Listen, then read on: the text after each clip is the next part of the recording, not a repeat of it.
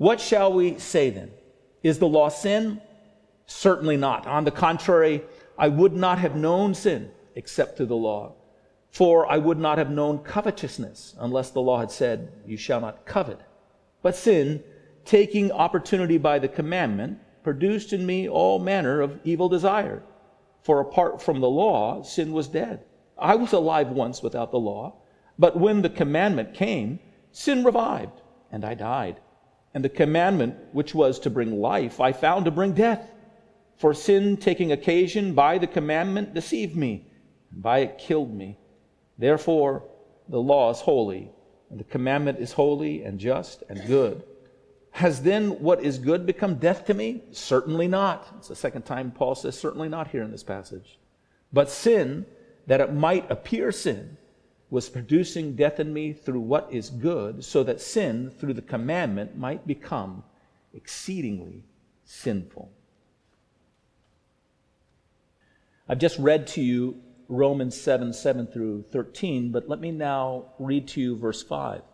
There, Paul says, For when we were in the flesh, the sinful passions which were aroused by the law were at work in our members to bear the fruit to death. That's kind of an interesting passage. The law was given to us, among other things, to restrain our sinful behavior. It, it was meant to, in a sense, lie over us and put some boundaries around us to places that we were not to go. It was meant to sharpen us and sharpen our conscience in order that we might not do those things that are inconsistent with who God is and God's will and God's purpose and God's way for our lives, so that we would not tread out into territory or ground that is not under God's blessing, but that we might remain in the life that we live under God's blessing. And so this law is given, among other things, as this restraint against sinful behaviors in our lives. But as it lays over us in that way, as the law comes to us and comes upon us, and it seems is like this restraint upon our lives, what it also does is it defines our sinful impulses.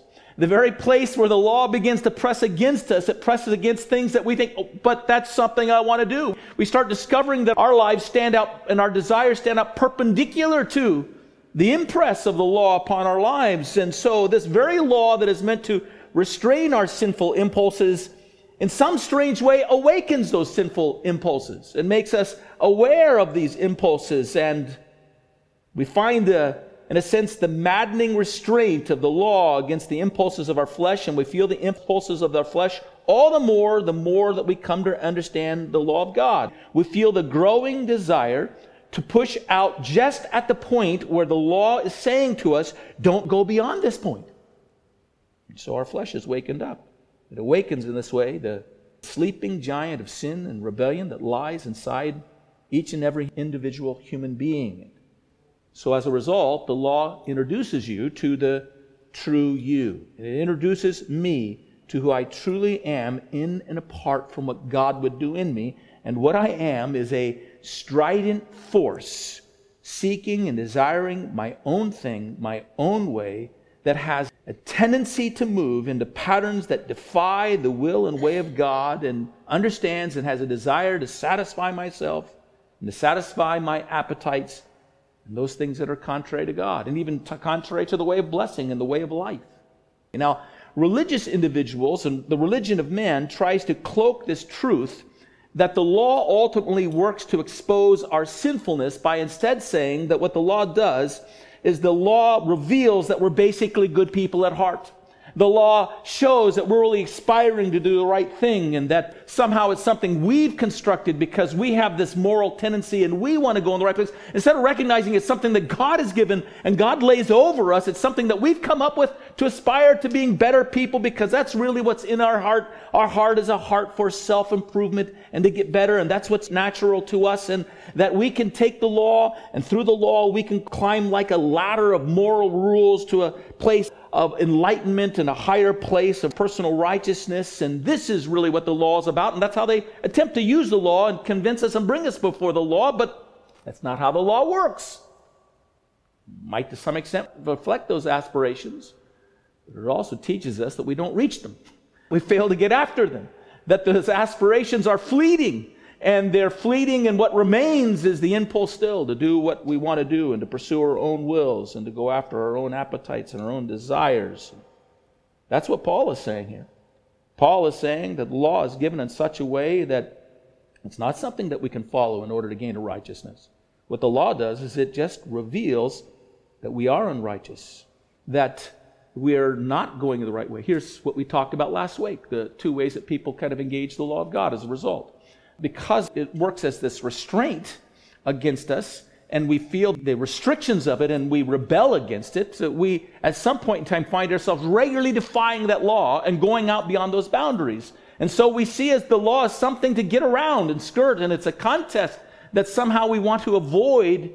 We don't listen to it or we ignore it, and we press on. And so we defy the law. And at the same time, we know that it's reflecting the good that we should be and the ground in which we'll be blessed. And so on other occasions, we go back to the law and we try to use that law in such a way to prove that we're right and that we're good so that we can convince others and we can convince ourselves and maybe we can convince God that we're really good people that are deserving of His reward. In fact, if we're good enough, maybe we'll force His hand and He'll just have to bless us because He'll see how good we are. And the odd thing is, this is how man flips back and forth. In fact, this is the only way in which the unregenerate man can engage the law. He, he engages it as this thing that's just repressing me, or the basis by which he seeks to gain God's favor by his own effort and his own action. And what I'd like you to recognize is that either way, both of these approaches to the law are selfish and they're sinful at heart.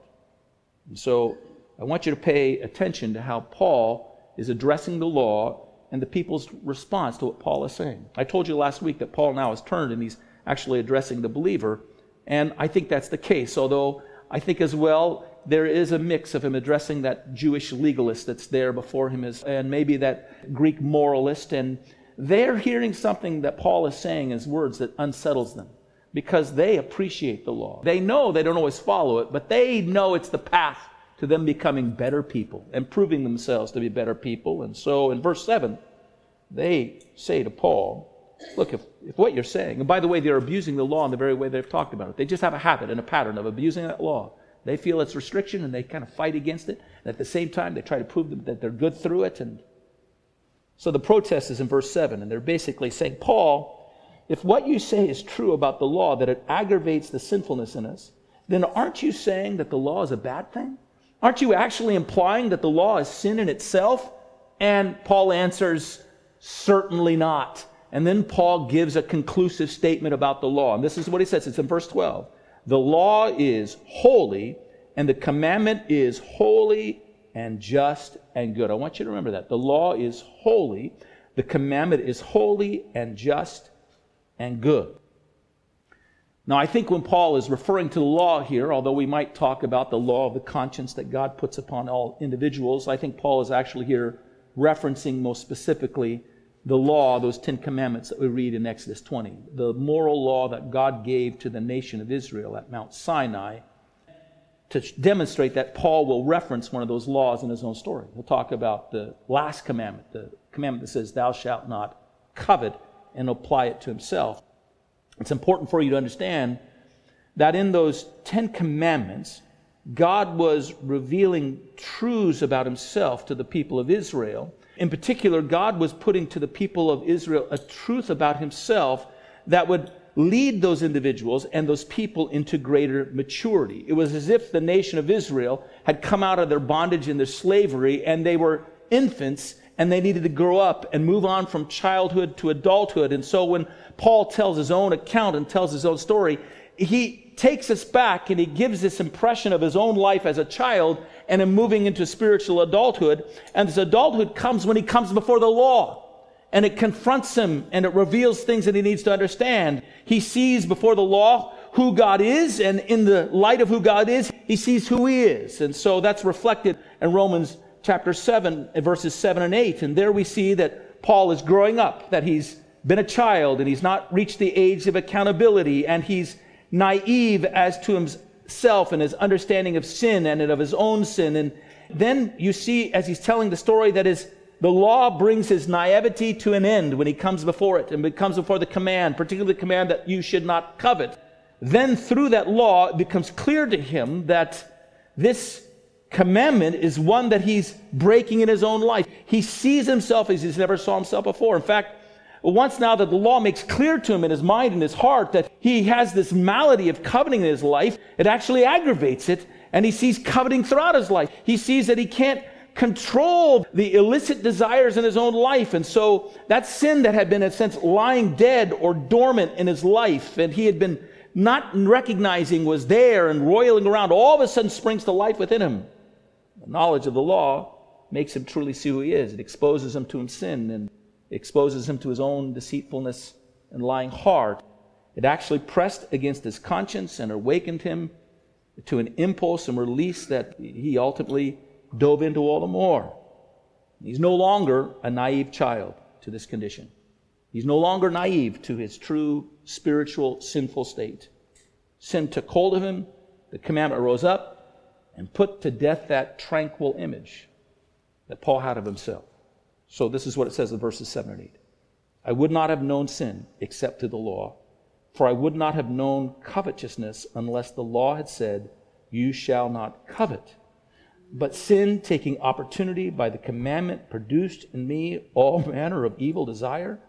For apart from the law, sin was dead. I wasn't aware of these things. It wasn't awakened within me. And Paul is again speaking autobiographically in verse 9. I was alive without the law. Well, I was alive once without the law, but then the commandment came, sin revived, it sprung to life, and I died. Here we can see that Paul is kind of recapitulating this life of the child that is uh, growing up in the age of innocence and has not reached the age of accountability. And yet, this child that ultimately comes to understand the law, the implications of the law, he meets the God of the law. He recognizes in it his own sin. He realizes he can't control his own sin. He comes under greater condemnation. He moves as a result, in a sense, from childhood and the naivety of childhood into an accountable adult. And you say, good enough. That's kind of what we read there. Now, what I want you to see here, and I'm saying this all by introduction, is that what Paul is saying about himself is also not unlike the experience that the nation of Israel had before God when they came before the law in Exodus 19 and 20. There, Israel too was like a child, and it was brought before God, and there God reveals to them the law, and in the law they're awakened to their own sinfulness and their own need and the terror of their own sinfulness. As a result, you'll see that they become awakened to their need of a place to go where they can meet with God safely. God gives them the law of the tabernacle after all of that. As they become awakened to themselves and their true accountability before God, they're view of God and their understanding of God brings them into repentance and brings them to recognizing the stunning accountability they have for their own sins. And this is the course that the law always brings an individual when you understand it properly. When in the law, you meet the God of the law, and God reveals himself into it. So we're going to go back to this question that was asked Is the law sin? And the answer is certainly not. And we're going to go to Paul's response. What he says is the law is holy, and the law is just, and the law is good. And so the question for us this morning is how is the law holy, and how is the law just, and how is the law good? And we'll take what we've said already in introduction and help us look at this. And here's our answer. And there are two basic points to our answer. Look at them fairly extensively. The first part of the answer we'll look at more extensively than the second, but it's this. The first part of the answer is this the law is holy and the law is just and the law is good because the law reveals a holy, just, and good God. The law is holy and just and good because it reveals a holy and just and good God. I want you to go back to Israel as they come before Mount Sinai. I want you to remind you that the nation of Israel has been in bondage in Egypt for over 400 years. During that time, they've largely forgotten and lost contact and understanding of who is the God of their forefathers, the God of Abraham, and the God of Isaac, and the God of Jacob. God is going to reintroduce himself to them so that they know him and understand him. And I want to suggest to you that as God leads them to know him and understand him so they understand themselves and their true need, he's going to bring that to a head and he's going to bring that to a point of maturity when they become, as a nation, come before Mount Sinai. What Paul says in Romans chapter 7 is autobiographical, but it also is a reflection of, and he's engaging the Jews and their own journey and their spiritual journey, and it's found in this experience. Upon the time in which God first comes to the nation of Israel and he begins revealing himself, you think of the nation of Israel like this infant, and their impression of God is God has come to deliver us, and God has come to rescue us, and God is the one who will protect us. And we'll see how God does that. By the way, when I was a little boy, that's my impression of God as well. God was a deliverer, and God was a protector. When I would go to bed at night, I would ask God to watch over my whole house. I'd ask Him to put an invisible bubble around us so none of the bad guys could get in. And He would keep us safe from all of the bad guys. And part of the reason I wanted that was I had a pretty sublime life and I didn't want it interrupted at all, right? I wanted to be able to go to the next day to play with my toys the next day. So keep those bad guys away from disrupting all the good that I'm experiencing in life. That was my approach. That was my understanding of God. And think about it for a moment the nation of Israel. As God begins to make himself known to him, he comes to the nation of Egypt to release Israel from their bondage. And God sends a series of acts upon Egypt in order to loosen their hand upon the Jews and release them. And so he sends a series of plagues and judgments upon Egypt. The, the Nile turns to blood. There's a plague of frogs and a plague of lice and a plague of flies, and there's pestilence that comes upon their livestock, and there's boils that come upon man and beast a plague of hail that's mixed with fire, and a plague of locusts, and a plague of darkness that sweeps over all the land. And finally, God brings a judgment where all the firstborn children of the people of Egypt die. Now, here's the interesting thing in all those plagues none of those plagues come upon the land of Goshen. During all that time, the people of Israel, where they live and where they're living in Egypt. And by the way, the Egyptians left them alone because they didn't want to have anything to do with the Israelites other than have the Israelites work for them and be slaves for them. They thought of the Israelites as the impure ones. All this judgment comes upon the Egyptian people in the Egyptian land, but the land and the, Jews themselves don't experience. And what do they come away with? God is rescuing us and God is protecting us and God is putting his bubble over us and keeping us safe and he's dealing with all these bad guys, all these bad people, because he's going to deliver us. And then the, the day comes when they're released from their slavery, and they go to the Red Sea as God directs them. And as we know the story, the Egyptian army is coming down upon them. And as the Egyptian army is coming down upon them, a pillar of fire comes down between the army and the people of Israel. And at the same time, there's this great wind that comes that pushes back the waters of the Red Sea. And the people cross over the Red Sea. Here's an interesting thing there is nothing in the story that indicates that the people were feared with fear or that they were trembling. It was if God sent over them a sense of peace, sense of serenity that He was providing their way of escape, and He was still protecting them from the bad guys. And they come across on the other side of the Red Sea. And when they get over the Red Sea, they rejoice and they sing praises. And then God brings them to the waters of Marah that are bitter. And God provides a way for the waters to be healed so they can drink out of the waters. And He delivers that I'm the Lord who heals you. And, and the, God begins to pour manna down from heaven to feed them. He's a provider, He's taking care of them. And God actually, at nighttime, covers them from the cold of the desert with a warm glow of his Shekinah cloud as a fire by night, and the daytime and the heat of the sun coming upon him, that same cloud comes over the nation as a shade, shading them. What do you think their idea of God is? God's a protector, and God's a provider, and God's a rescuer, and He's watching over us. They're in their infancy, in their childhood, it's a good thing to know. But God is not done revealing Himself to them. God takes them out Sinai, and now things change. Prior to this, we don't see them trembling. God is always on their behalf. God's always protecting them from the bad guys and providing for them from the bad situations in life. Then they come to Mount Sinai, and everything changes. At Mount Sinai, God comes to the people and instructs Moses, tell them to clean themselves and wash themselves because in three days I'm going to come before you. So all the people have to make themselves ritually clean. And God instructs Moses at time to put boundaries around the mountain because whether they clean themselves or not, if any of them come upon the mountain that I'm going to reveal myself to them because I'm going to come down and I'm going to reveal myself. If anyone comes upon that mountain, they'll be put to death.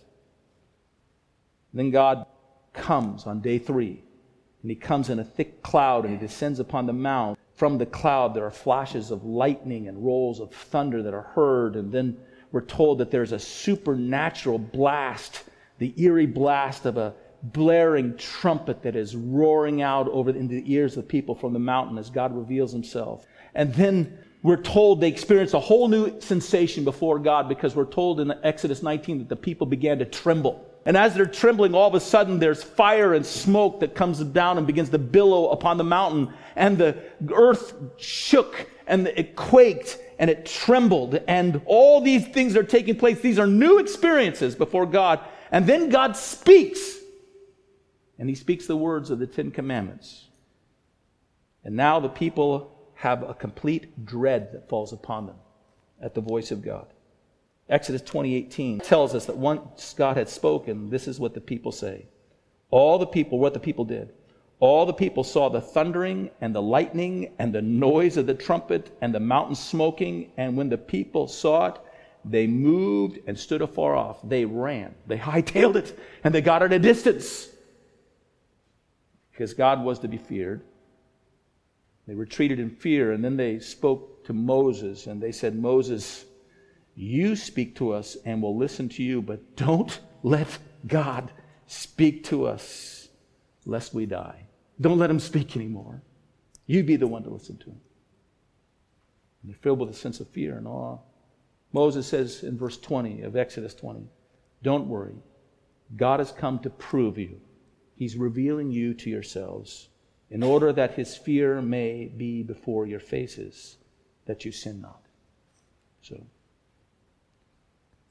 let me suggest to you that this experience is the experience God wants to lead us into when He brings us before the law and He brings us before the lawgiver, and our eyes are open to what it's saying in our lives. It's an awareness that He brings to us. In a sense, the Ten Commandments, we go there for a second, they're really not Ten Commandments. They're one commandment. They're basically one commandment with 10 applications. And the commandment is to know God, is to properly respond to God as God is revealing himself. When you come before the law, you see that the law represents at its base the very nature of who God is, who God is a holy God, a just God. It represents his nature pressing in upon us, restraining sin in us, and at the same time calling for us to respond in a way of life respond to the light that God is revealing of himself. And so, in light of who God is as he reveals himself, we're not to worship any other God. We are to have no other gods before us. We're to have God only. We're just to have him. That's the message. And in light of who God is, we're to make no idols for ourselves because we're to worship God in spirit and in truth. We're not to worship the things that he has created. We're to worship the creator. In light of who God is, we're to never take his name thoughtlessly upon our lips or to misuse it to the advantage of our own schemes and our own flesh, our own desires, because God is not currency that we can throw around, and his name is not currency that we can throw around for our own purchase so we can get what we want. A lot of who God is, we're to set apart a day to anticipate the rest of Eden that he is one day going to restore to us all. In other words, we're to regularly and weekly recalibrate our lives to the great and glorious end that God is planning and promised for us. And we're to live in light of that coming day. We're to always live with this eschatological confidence that God is controlling all things and bringing them to a great and glorious end. We're not to sink ourselves into the moment and the hour in which we're living and our world is living in, just scratching and clawing to make one day and the next day and the next day work on their behalf. But in all those things, we're to rest and take our confidence and faith that God is sovereign over all of history. He's bringing it to a glorious end. He's bringing Eden back, and we're to rest in Him on that day. In light of who God is, we're to honor our parents because they're the first emissaries of His provision and His protection and of His providence over our lives, God's providence over our lives. Because of who God is, we're not to kill because God is the giver of life and He's given life to humans, particularly as those who bear his image, and we're not to defy that essential nature. God is life. We're to live in ways that express the life that God has given. We're not to commit adultery because God is a faithful covenant making God. To orientate ourselves to his faithfulness and his covenant keeping nature. And we're not to steal because God is a personal God who gives to each individual as he pleases. I don't take what God has given to them. It's God's initiative and God's desire. Not to lie because God is a God of truth. He's real and He demands reality from us as we come before Him. We're not to covet because God is sovereign over where He places us and what He entrusts to each individual as a stewardship. I'm not to covet what God has sovereignly entrusted to you or given to another person. Instead, I'm to recognize His sovereignty over my own life. So the law represents who God is, how holy God is, how perfect God is, how complete God is. And the law brings me before the one who inspires the law. It brings me before this holy and just and perfectly good God and calls me to respond in a way that's reflective that I am meeting Him and engaging with Him. That's why the law is holy, and that's why the law is just, and that's why the law is good. It brings us before a holy and just and good God. Now, listen. When you come before that God, you not only discover the essence of holiness and justice and goodness, but in His presence, you discover what is unholy and what is unjust and what is not good. And that's the other reason why the law is holy and just and good. Not only because it reveals the one who's truly holy, just, and good, because it also reveals what is not holy and what is not just, what is not good. And that's the second point. When God reveals himself, he sets light upon all the things that we suppose are in order and shows them they're not quite in order as we thought. And all the things that we suppose were our condition and our position, and we realize that's not where we're at. We're in great need. So God comes before Isaiah, the prophet, and God reveals himself to Isaiah in his holiness. As he sees God in the temple in heaven and the cherubim gathering around and worshiping him and crying out, Holy, holy, holy, and the, in God's holy presence, Isaiah sees himself. And he recognizes what's the unholy one in this place? It's himself. Woe is me, he says, for I'm undone, for I'm a man of unclean lips, and I dwell among a people of unclean lips. It's out of the heart the man speaks. What he's saying, my heart is unclean. My whole life is unclean before this holy God. And, and Daniel sees God, and Daniel is, comes before the presence of God. And Daniel says when he comes in the presence of God that all his comeliness turned to corruption. In other words, all the things of his supposed splendor, think of it, he's a leader and he's been elevated in the Babylonian kingdom and the Persian kingdom as well. And he sees God and he meets God and all the splendor, the regalia of his office and his position, and maybe the honor that's given to him on a regular basis, he says, becomes like spoiled ruins. God, all my comeliness became corruption in his presence. Job speaks of the time and writes of the time when God spoke to him out of the whirlwind. After God spoke to Job out of the whirlwind, Job responds on two different occasions. Job gives an initial response, God speaks a little more. Job gives further clarification. The initial response is this Behold, I am vile. Behold, I'm vile. What shall I answer you?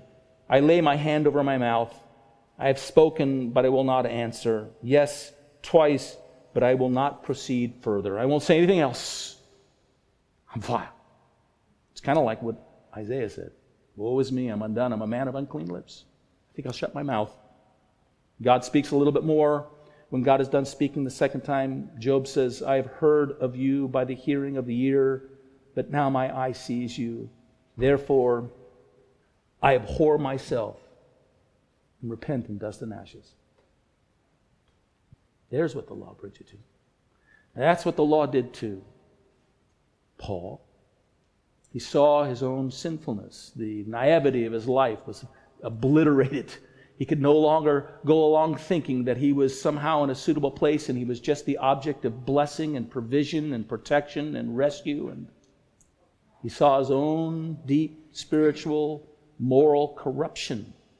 It was awakened within him within the law because the law brought him before God. Now, this is a good thing. It's God revealing the rotten planking of our own self confidence. It's a good thing.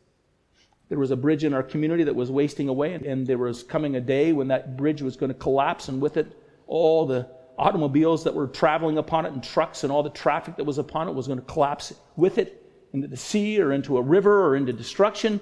You'd want somebody running a test on that bridge. You'd want somebody to find out whether that bridge was good or not, or whether it was rotting away. And Every single day, people are treading over some idea of their moral superiority in the law, thinking that it will measure up to God and they can prove themselves and they can gain God's favor and they can gain God's acceptance. They use the law as the means by which they'll gain their salvation. And then Christians come along and say, well, no, our salvation is through Jesus Christ alone. I'll receive him alone. But I'll then follow the law and I'll prove God that I can be holy. And I'll, I'll gain my own sanctification by following the law. And I'll just be better than other people. And I'll take my measurements. And God brings you before himself in the law in order to show you that you're walking on rotten planking. It's a rotten bridge you're walking over. It's going to collapse and it's going to fall. You need to put your feet firmly on the only provision, and that provision is Jesus Christ. And so, wonderfully, after God gives these laws to Moses and he brings Israel to this reality and this understanding, Moses is then given instruction on how to construct the tabernacle where God will meet with people, and how to provide the priests that will be the mediators for the people, and what are the appropriate sacrifices to be offered to atone for their sins.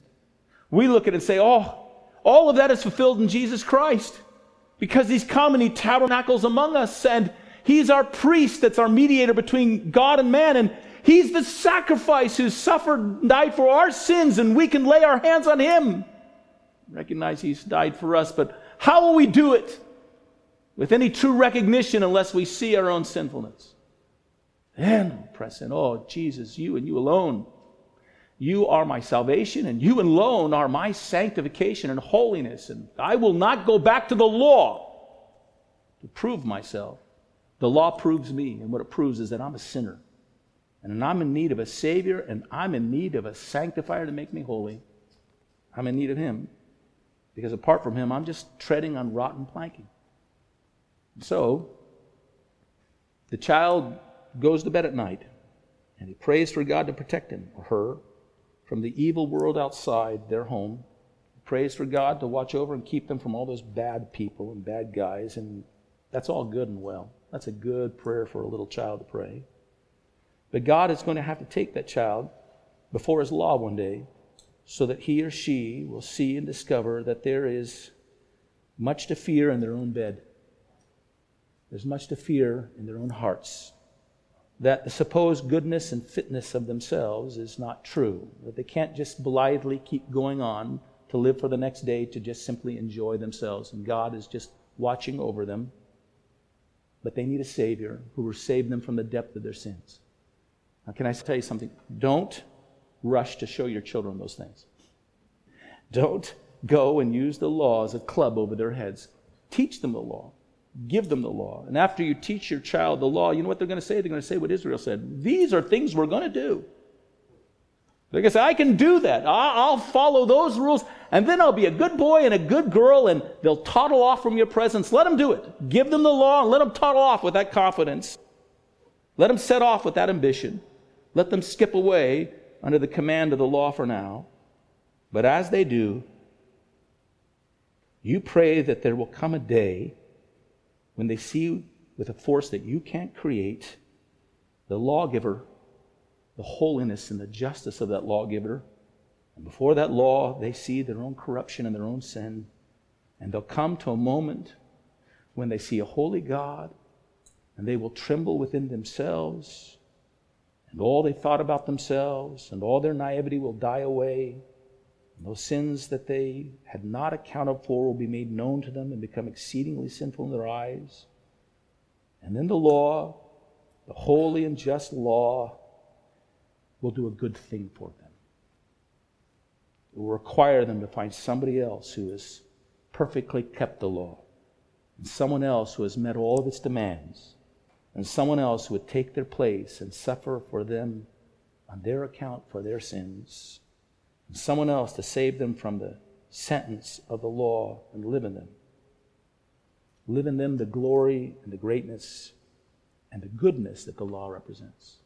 You pray for that. Then, in your own life, you look and see whether you're not coming before the law and defaulting back to that same naive notion. Does God, you saved me, that I can take him from here. You're, in a sense, living in a kind of spiritual infancy in your own Christian life. Thinking that, well, yeah, he saved me and he died for me, but now he's just my protector and my rescuer. And then I go on here and I charge ahead to show that I'm morally superior and I can handle this myself. You need to meet the law and the lawgiver, and you need to confront the reality of it God's holiness and God's justice so that you're stripped away of every note of self confidence going forward in your Christian life. So you're just trusting and clinging to the one who's given his life for you and trusting that he'll work in and through you to bring you into his holiness. And then the law will have done a good thing for you as well. So then the law is holy, and the law is just, and the law is good. Let's bow our heads, let's pray. A note of reality that we must face. Oh God, how often we go back to these things you've commanded and seek to cover ourselves in those things as our standing before men and others, and even before you, as if you'll approve of us now because of what we've done. Oh God. Paul said it, we must say it. I know that that which dwells in my flesh is no good thing. My confidence before you is not in these things, but in the one who kept all these things perfectly on my behalf. My confidence is not in my performance by my own flesh and my own effort, but in the life he gives when I give up on myself and I claim him, his power, his presence, his life. Oh God, lead me into that mature perspective and let me grow. Let me grow in light of that and for our children mercifully take him the same way. In your timing, with your hand upon them for this purpose and this end. Show them their sinfulness, the depth of it, so they might praise and love a Savior who bore it all on their behalf. We ask this in Jesus' precious name. Amen.